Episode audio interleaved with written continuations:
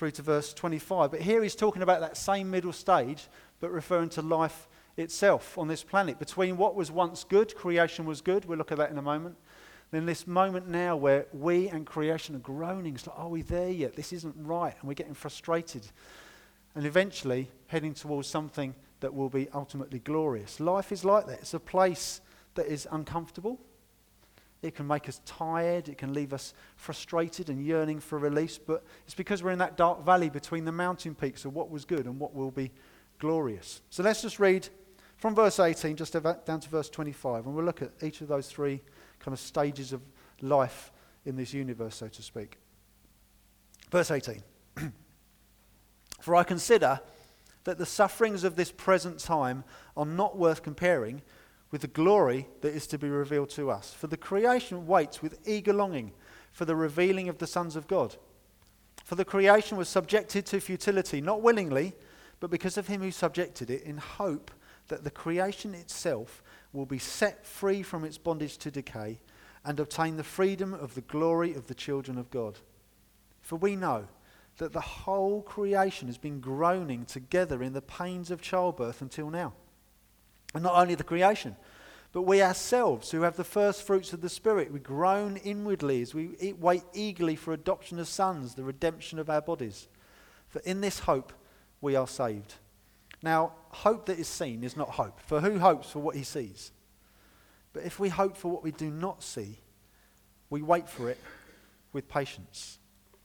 Lord, as you express through your word here about hope when we are in the darkness, when we are lost and we are yearning for more, Lord, we thank you that there is a hope that we discover in these words that actually is concrete, is solid, is something we can cling to, and it's found in you. So, Lord, just help us over the next 20 or 30 minutes just to really grab a, a fresh revelation, a fresh impression of the wonderful hope we have in Jesus, the security we have in you as we walk through this thing we called life. So help us. In Jesus' name we pray. Amen. So let's look at the good just briefly, and then we'll look at the groaning and the glory. The good. In the beginning, look in Genesis chapter 1, chapter 2 the Bible says that all things were created by design, not by accident. And it was God outside of time and space, intentionally bringing the universe into existence in order to display his glory and to create a growing human family to share it with. That's why we're here. And it expresses how God effectively brought chaos into order and made something that was not just good, but after he created mankind, he's declared as very good. This beautiful order out of chaos that he brought. In the beginning, there was no sin, there was no death. And when I say death, I'm talking about disconnection or alienation from God. There was none of that. It was complete harmony with God. There was death in terms of leaves and seeds falling to the ground to create new life, that, that kind of life cycle of plants. And there was a form of death physically in that respect. But for, as far as humanity were concerned, in terms of the spiritual dimension, there was no death, no alienation. There was complete harmony with God. Creation was beautiful, creation was untainted, unmarred, utter perfection. Just imagine this world with its, with its mountains and its waterfalls and its forests and its dolphins and eagles and lions. Imagine all that, but with no violence, with no sickness, with no just jarring disorder. Just imagine what this planet must have been like once. There's just utter tranquility, a complete soul enriching beauty it was very good. There was God and man in utter harmony.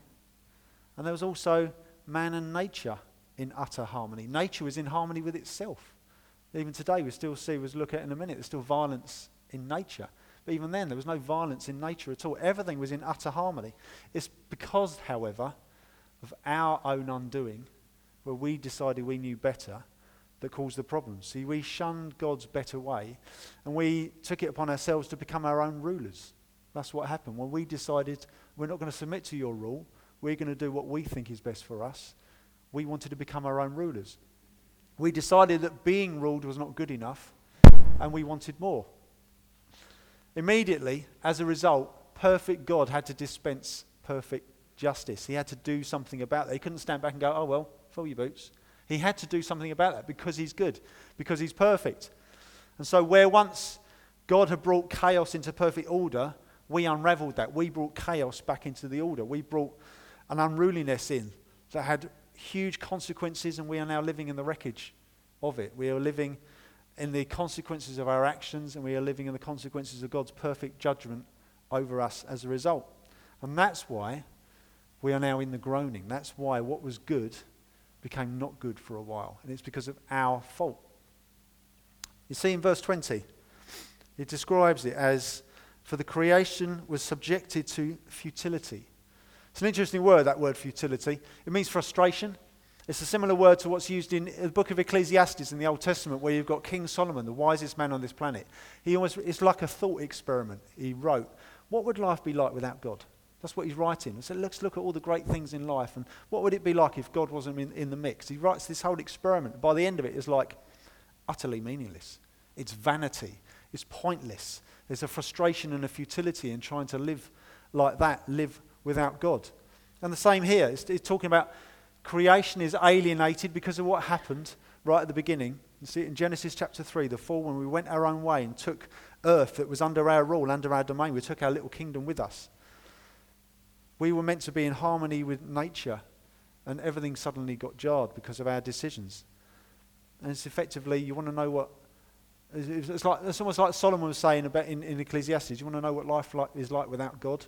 Here's a taste. And effectively, the, the world we live in now, there's an alienation and a jarring that's coming. It's like, you want to know what life without God is really like? Here's a taste. We're in it now. This is what it's like. And so that's why earth is groaning creation is groaning because it's yearning for better, because it knows it's designed for something more and it's not getting it. And we can sense that ourselves. Verse 22, he says, For we know that the whole creation has been groaning together in the pains of childbirth until now. And he continues, verse 23, but it's not only the creation, but we ourselves who have the first fruits of the Spirit, God's own people who are secured by Holy Spirit. So we groan inwardly as we wait eagerly for adoption as sons, which I'll look at in a minute. It's just saying that we can, we can sense this groaning, we can feel it, we can all put our hands up. We know those moments. We just we see what we see on TV, and we're just like, ah, we know what's going on in our families or even in our own hearts. We see it in the pain and in the struggle, in the wars between nations, the wars between families, and so on and so forth. Suffering in general is a very difficult and a very sensitive subject, and yet it's a universal topic of conversation because it affects every single one of us. And thankfully, thank God, the Bible is very, very honest about it. The Bible doesn't whitewash it. The Bible doesn't pretend it doesn't exist. Or the Bible doesn't go, oh yeah, well, never mind. Looking up, yeah, everything's going to be okay. It doesn't whitewash it. It deals with it face on. And I love that because it's something that we all experience. It's something we all hate. We do. And there's a reason why we hate it. It's because it's not right. And the reason it's not right is because there is a right alternative that we're not getting. We know it, it echoes of something we're not getting. Does that make sense? Is it C.S. Lewis describes, you know something's crooked because you know what, yeah, because something's crooked and you know it's not right, it means there must be a straight. yeah? And it's the same here. There's something not right here, which means there is a right alternative that we're not achieving it, that we're not seeing. And that's what we're groaning for. That's what we're waiting for. And suffering is, a very, like I say, it's a very difficult subject. And there's no pithy soundbite that can make you go, oh, seeing as you put it like that, it's all right then, I won't mind. No, because we know there's something not right about it, and we're waiting for the day when it will be. Let's go back to verse 20 just for a moment, just to talk about why creation is groaning as much as we are as well. Verse 20 For the creation was subjected to futility, this frustration of yeah, what it's not getting anymore that it's, it's, that it's intended for. But it's not willingly, but because of him who subjected it. There was a decision involved. It's because earth and creation, as well as humanity, is under judgment. When we went our own way, we were under judgment. But the thing is, at the time, creation was under man's rule as well. God gave us, right at the beginning in Genesis, God gave uh, creation to man to have dominion over it to work it, to keep it, to care for it, to steward it. Became our own kind of kingdom under his care. You know, hear, hear about back in the olden days when the king was absent, he was away at war, he'd leave the country in, in the care of a steward. It's the same principle. We get to steward earth, and it's our responsibility. And so when man declared himself king, he took his mini kingdom with him. There's a, there's a spiritual connection with nature that suddenly, as a result of our actions, nature has been born into this frustration as much as we have as well. Verse 21, Paul describes it in another way. Uh, the second half about being set free from its bondage to decay. There's a, there's a decay going on in our creation around us, in the world around us, isn't there? There's a, there's a disorder, there's a, a disease at work. It's under the surface and it's everywhere we look. There's a, when we look at the, our alienation, our disconnection from God, nature also became alienated, and suddenly death is everywhere we look. There's, you know, the scientists, um, when they look into the laws of thermodynamics, suddenly it's, it's, just they're observing the laws of what the regular patterns that happen con- constantly throughout the universe. And these laws basically dictate that everything is set to decay. The universe is expanding, and as it's expanding, it's getting colder, and eventually its, its life expectancy is limited. The universe will get ultimately so cold it can't sustain life anymore. That's, that's at what's at work in our universe right now as it currently stands. See, mountains get worn down to pebbles by rivers and by winds. This is over many thousands of years, things get worn away. There's a decay. It's not the opposite. It's all about decay. The sun and the stars have their own life expectancy. The sun's going to burn out one day. It's there in everything. We've got our own physical expiry date. It's there, and we can't avoid it. And so this frustration is there, this, this death is there, and it's an unavoidable force in this existence of ours, and we see it everywhere. And so we can see this groaning. We can sense this groaning on our TV. We can see it in the lives of people around us. We can see it in our own lives. We see it in the hurricanes that destroy homes. It's there in nature as much as just in people's dynamics. It's in nature as well. See, you know, the great tsunami that we saw in Southeast Asia. It's there. We see it in the volcanoes that spew ash and lava and cause not just disorder but destruction as well. We see it in, I saw it in my best friend dying at the age of 29 in a tragic car accident. It's just like there's that groaning. We were just talking the other day about one of Jenny's friends. She was murdered. She was lured up to London for a job interview. It was all in the press 20 odd years, 30 years ago. And she got murdered. Suddenly it's just, there's a groaning there. It's just like, this is not right. We see it at the moment, I'm not sure if you're aware, but in Ireland, there's a horrendous number of families that are homeless, being turned out on the streets, and they're having to sleep in police um, waiting rooms. There's photos of kids in their school uniform lying across the seats in waiting rooms because they've got nowhere to live. Just 48 families just earlier this month, currently. The numbers keep going up every month in Ireland. It's a problem. And there's that groaning. It's like, this isn't right. This isn't right. We see it in the people who are manipulated or controlled or beaten by their partners or spouses. We see it in these young men that are so regularly on the news dying to knife crime. It's not right. We see it in these young girls who buy into the, the lies that looking a certain way is everything. It's not right, and it just eats you up. It's, it's a decay that's underneath the surface everywhere. We, we sense this groaning in the amount of times we hear the word cancer. Straight away, it just gets it. It's, like, it's that groaning. This is not right. But there is hope. There is hope. Paul says, verse 20, let's read that verse again. It says, For the creation was subjected to futility, not willingly, but because of him who subjected it, in hope that the creation itself will be set free from its bondage to decay and will obtain the freedom of the glory of the children of God. Hope. Paul's harking back to that word he used in chapter 5 when we looked at, he talks about hope. It's a, it's a sure and certain thing that we can cling to. The thing about the word hope, its definition has changed over the years in our English language. You look it up in the dictionary now, the word hope is a wishful thinking. It's a, I hope it works out for the best. I hope that'll happen. I hope it'll be okay. That's all the word hope means now. It's not something you can actually grasp. It's just like, hope so. It's just hoping for better. But that's not what the word used to mean in the English language. In the Old English, the original definition of the word hope was a sure and certain concrete fact that will happen in the future. My hope is that. My hope is that will happen. My hope is clinging to that. I know it's going to happen. There's my hope. It's suddenly concrete. And we've lost that definition. It, even in the dictionaries, it's changed now. We've lost what its original meaning was. And the Bible's original meaning of the word hope is exactly the same. It's concrete, it's not wishy washy, it's not hoping for the best. It's a sure and certain confidence in a promise that will come true. And that's what Paul's talking about here. We're hoping in something we can place our confidence in. I had um, I had to have a wisdom tooth extracted a couple of weeks ago, and it, it completely decayed. Half of it was missing. Every time food got in there, it just pushed directly onto the nerve. It was like, this has got to come out. There's no, there's no work that can be done to make this better. it just needs to come out. And so I had it booked in the diary, and I knew there was a date coming up when my groaning would finish. That tooth that was good was now causing me to groan, but there was a day of glory when it would no longer be there. And despite the pain of it coming out, there's like, now I'm fine. I can slap myself on the cheek and not suddenly lie awake at night. It's, it was good. There was, there was a, I had a confidence in a date. I trusted my dentist.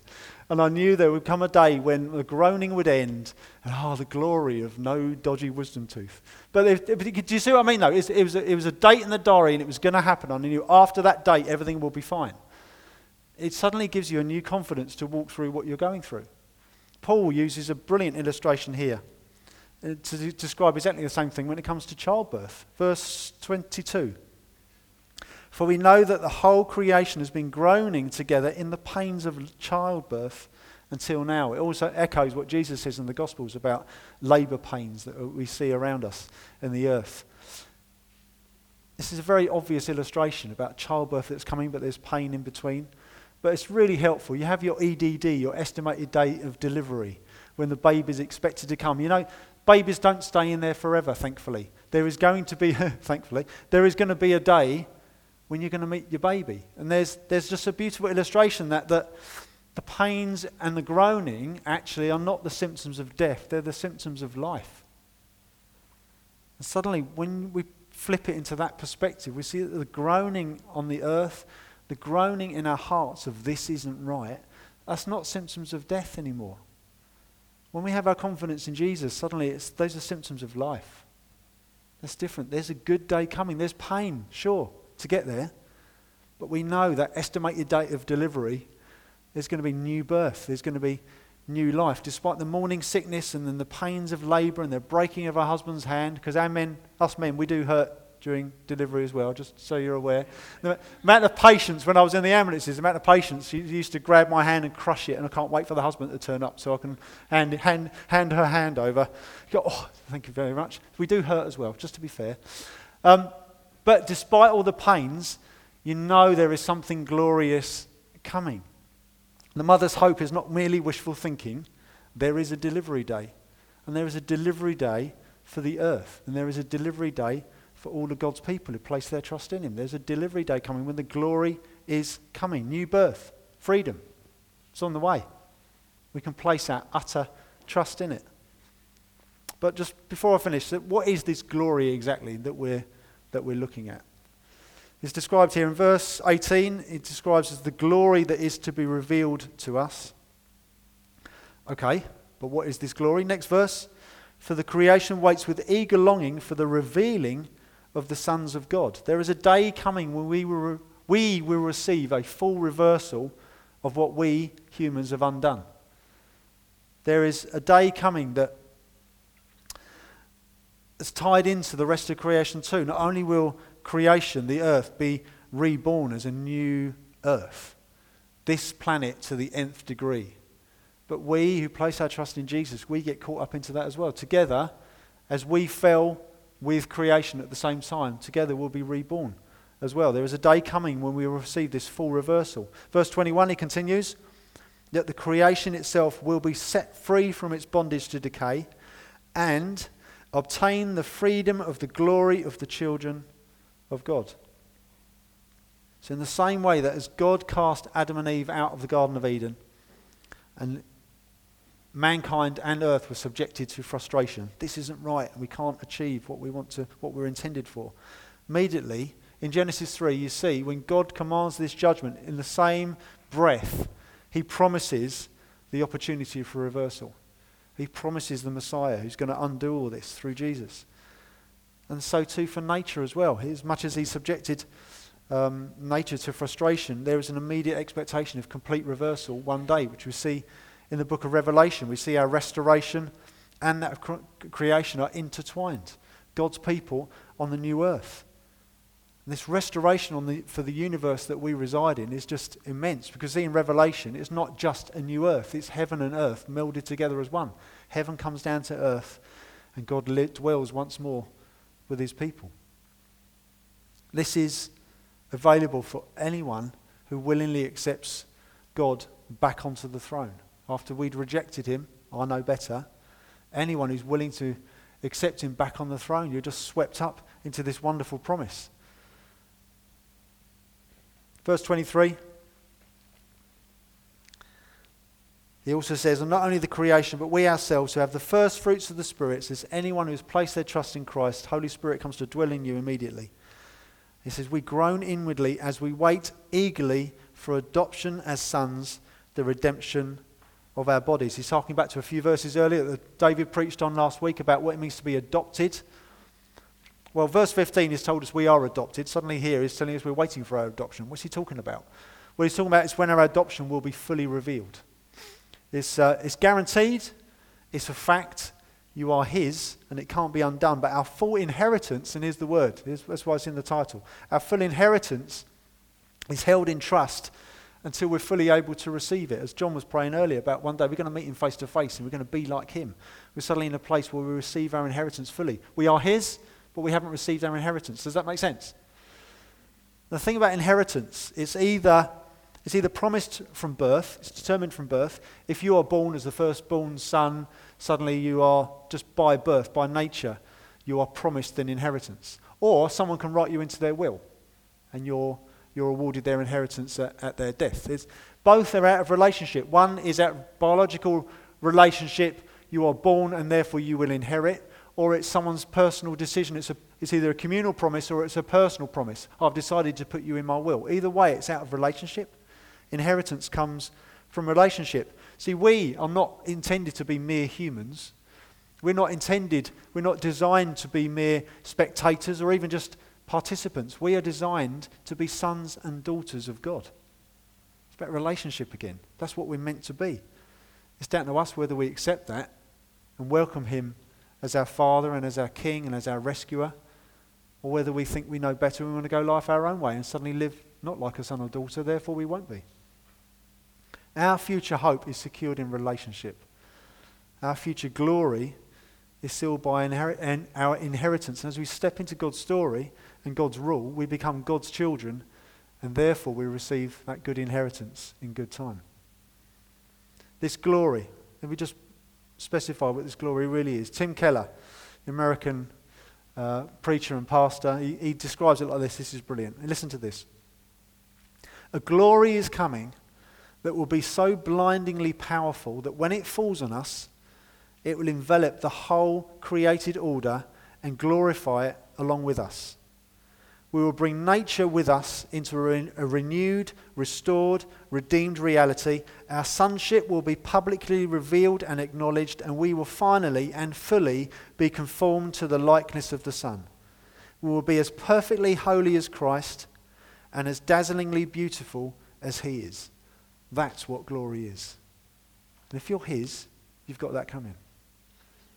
And suddenly, when we look at the world around us and we see what, what, what just inwardly just makes us groan so immediately. We know it's temporary. It's not something to dismiss, it's something to be real about. But we know there is a day coming when we'll be utterly released from it. Let me just say this whole description of children of God and adoption as sons, that is not an automatic description of humanity, as I've already referred to. We need to accept it. We need to step into his family we need to receive his invitation. If you don't know Jesus and his saving power, you have not been swept up into this hope. Without Jesus, you are just adrift in this groaning, and whatever you do to try and find happiness within it, that too will only be temporary. But one day the groaning will continue without any of the good remaining. Do you want to step into the story that heads towards glory, or do you want to step remain in the story that is still heading towards more groaning? It's, it's a choice we have to make. But the good news is that Jesus, he left somewhere good and he stepped into a place of groaning. And he stood in our very place and he suffered the consequences of our sin personally on his shoulders. The, the sin that caused this mess in the first place, he willingly stepped into the consequences of that. And he did it in order that we might be brought home into brilliant glory with him. There's the good news of Jesus right there in those three words up there. That's what he's done for us. But you need to receive it. You need to willingly receive it. Each of us is to come to a place where we recognize our own contribution to the groaning, our own staining of what is good. And we need to repent and we need to turn to the one who is good and receive his mercy. Have you done that? For anyone who takes the hand of our great rescuer Jesus to walk through life with him into eternity, we have a sure and certain hope. We, a sure and certain hope that is not wishy washy, that is not wishful thinking, that is guaranteed there is an estimated delivery date when we will be released from this into utter glory. And now and again we can see glimpses of it. As we walk with Jesus, we can see glimpses of Jesus at work in us. We can see some healthy changes in our character. We can see how we mature and how we grow the more we're willing to listen to Him and follow Him and obey Him. We can see glimpses of it. Be encouraged. That's Holy Spirit at work in you. He's, he's a good God. He's a kind God who wants to give us remind us of what is to come, give us a taste of what's to come. He's the guarantee of our future inheritance, Holy Spirit, and He's already at work in us, starting to tease little glimpses of what it might be like. We get to enjoy some of that now, and it reminds us one day that we will receive it in full. It's guaranteed. It's all down to Jesus. One day we will be like Him. One day we will be sinless, we will be perfect, we will be free from groaning forever. That's something we can trust. We will see him face to face. We will see him in glory. So, is it worth it? Sometimes we think we're walking through life as like, I can't do this anymore. You ever had that thought? I can't do this anymore. Or is it worth it holding on to the promise despite what we often see around us and in us? Even creation is shouting out, Yes, it's worth it. Yes, the day is coming. Yes, release and rescue and freedom is coming in its full inheritance and glory, and we will be there with him one day. Amen? Let me just pray.